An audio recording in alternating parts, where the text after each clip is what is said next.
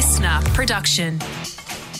Good morning, sports fans, and welcome to the scorecard. I'm Brett Thomas, and this is your fast, fun hit of sport for Thursday, April 13. Today, eyes on a bigger prize. Sam Kerr plays down the hype after the Matildas win over England.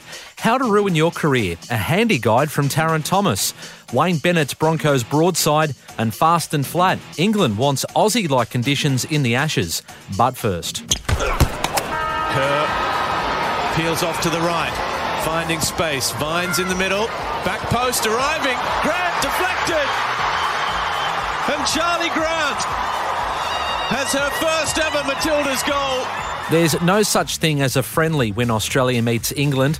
The rivalry from the Ashes spilling over into other sports as the Matildas sent a statement ahead of the World Cup with a 2 0 win over the Lionesses.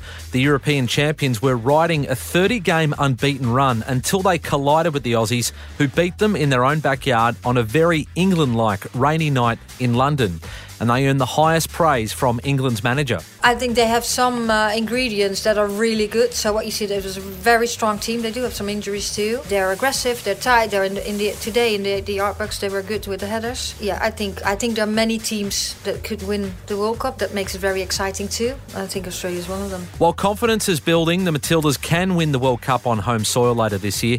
Sam Kerr, who scored and assisted on both goals, warned that's not what was at stake against England this time. It's obviously a really big performance from us. We've got a lot of players out, but unfortunately, beating England tonight doesn't win us anything.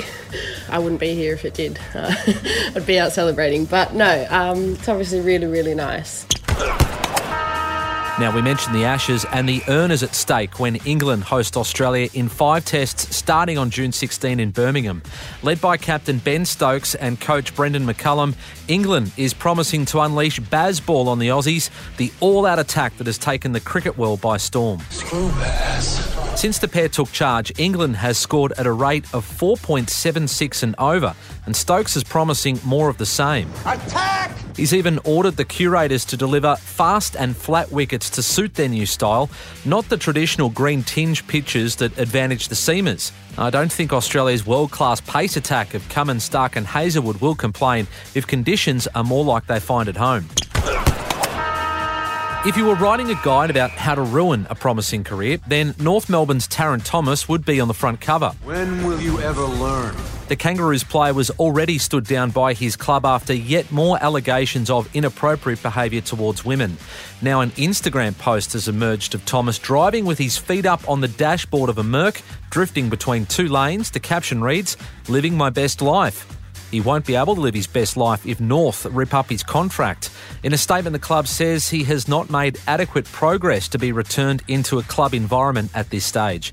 AFL Chief Gillon McLachlan says Thomas needs to figure out What's most important for his career? I think it's pretty clear from North Melbourne, I'd echo it, that Tarryn's got to make a decision about what he wants to do with his future. He either comes back into the community in the fold and delivers on AFL and club standards as well as community expectations, or, or he won't participate. I think North said that, and I certainly agree with what their, their position. And the AFL CEO is also calling for an end to the keyboard cowards who racially vilify players online.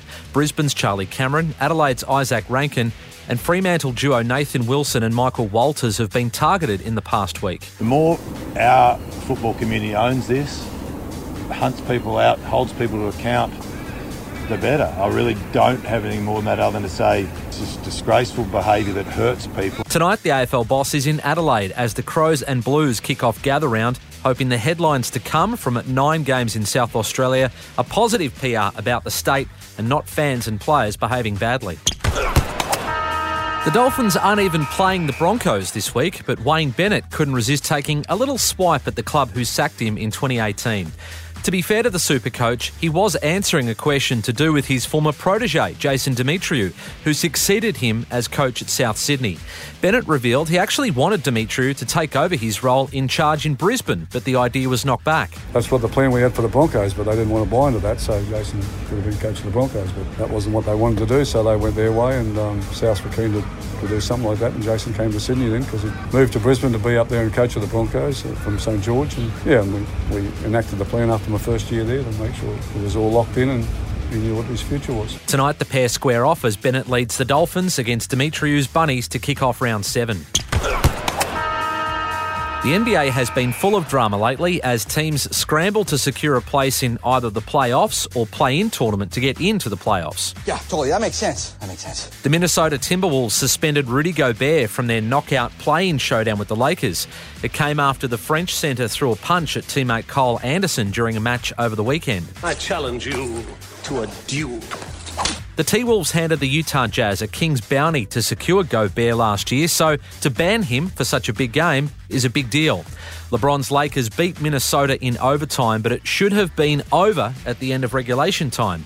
Anthony Davis fouled Mike Conley while shooting a three with 1.4 seconds left. Don't touch him! And the veteran drained all three from the foul line to send it to the extra period. The Lakers regrouped and got the win to advance. LeBron had a cheeky dig at his all star teammate for the mistake. The AD had a brain fart and messed his game winner up. He hears you. I messed his game winner up. I apologize. I definitely apologize. And that's your fast, fun hit of sport for today. Catch you tomorrow on the scorecard. Listener.